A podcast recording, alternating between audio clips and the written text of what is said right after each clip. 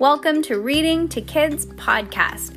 I'm your host, Jenna, And I'm your host, Peyton. and we're here to read to you or with you. We know that sometimes moms and dads don't always have the time or the motivation to read to their kids each night, and we know how important it is. So, on those nights that you're not in the mood, we're going to do it for you. Can't wait to read with you. Good job, Peyton. High five.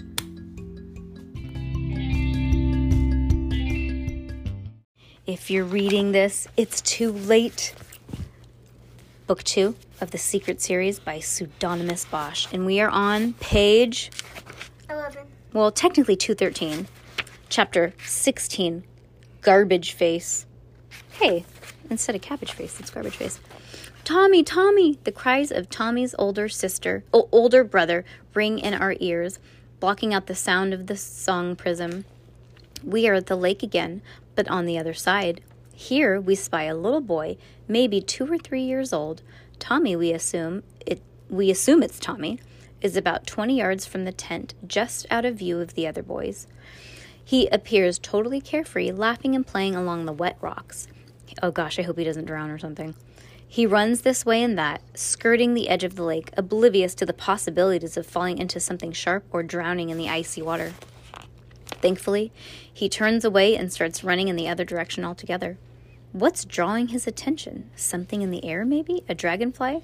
At any rate, he heads away from the lake and, oh no, straight into the woods? He disappears into a tunnel of brush so small it looks as though he, it was made for him. It's a dream. Maybe. Made for him. Most people wouldn't wouldn't be able to follow him into the tunnel, but we have no trouble. We don't even have a duck. As soon as the brush opens up and young Tommy finds himself in a forest glade, a beam of sunlight peeks through the clouds and lights up the trees. Delighted, he spreads his arms and spins around and around until he falls dizzy in a heap on the ground. In the background, the older boys' voices are heard again, but fainter than before. Tommy! Tommy! They cry, Where are you? Come back! Tommy giggles and staggers to his feet. They're playing his favorite game, hide and seek. But where to hide? He looks around. There are almost too many options big rocks, giant ferns, fallen logs. A tall fir tree has been hollowed out by the fire, leaving a small charred cave at the base of the tree. Perfect. He runs, stumbling towards the tree. In his haste, he doesn't notice us darting past him. Nor does he notice the sound of his footsteps, or that the sound of his footsteps are making. It is the sound of crunching bones. The whole glade is littered with them. By the time Tommy reaches the tree, we are inside, looking up at him. We let out a low, guttural growl. Kitty? he asks. Doggy? Doggy go rough rough? Because remember, he's like a little two or three year old. His pudgy hands reaches into the hole, and Cass woke up, gnawing on her hands with her pillow, covered in slobber. She shuddered in horror. What happened to the little boy? Cass jumped out of bed, trying to shake off her dream. When she had started believing her dreams were real anyway, when had she started believing her dreams were real anyways? Probably there was no boy and had never been. According to Max Ernest, there might not even be a homunculus. And even if there was a homunculus, according to the birth certificate, it was the wrong girl that they were dreaming about in, in any case. In any case, she had a job to do. What, Peyton? What would she be dreaming about it? I don't know. If she was Don't know. They decided the next step was to come up with this list of, lo- of likely locations for the homunculus. After all, he hadn't come with when she played the song of the sound of prison the first time. Prism. Maybe they needed to, be closer to the homunculus for him to hear. Suddenly, Cass stiffened. On her wall of horrors directly in front of her was her dream. Well, the lake in her dream, in black and white and blurry, but unmistakable nonetheless. There were the same jagged mountains in the background and the same graveyard on the side of the lake. Bear or Bigfoot?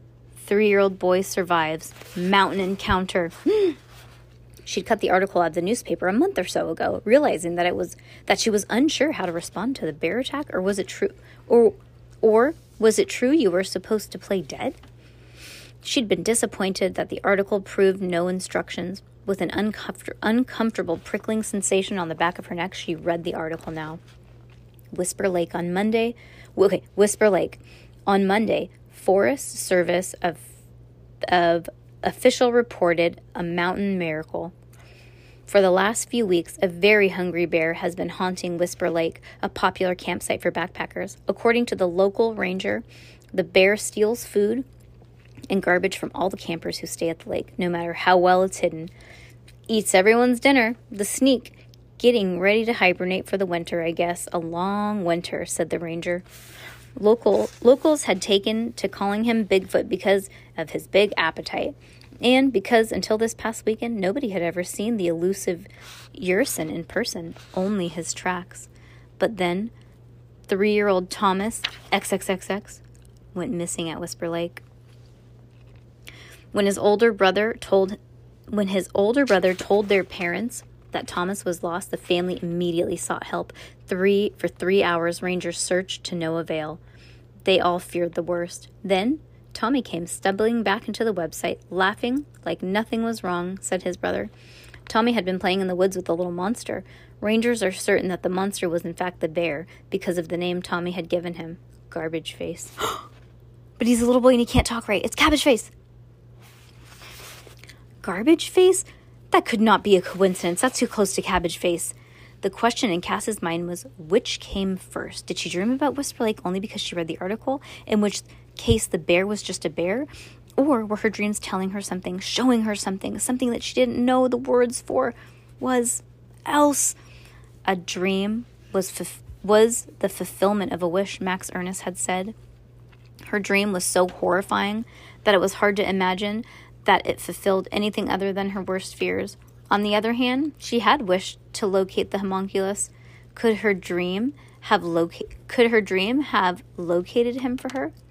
There was only one way to find out.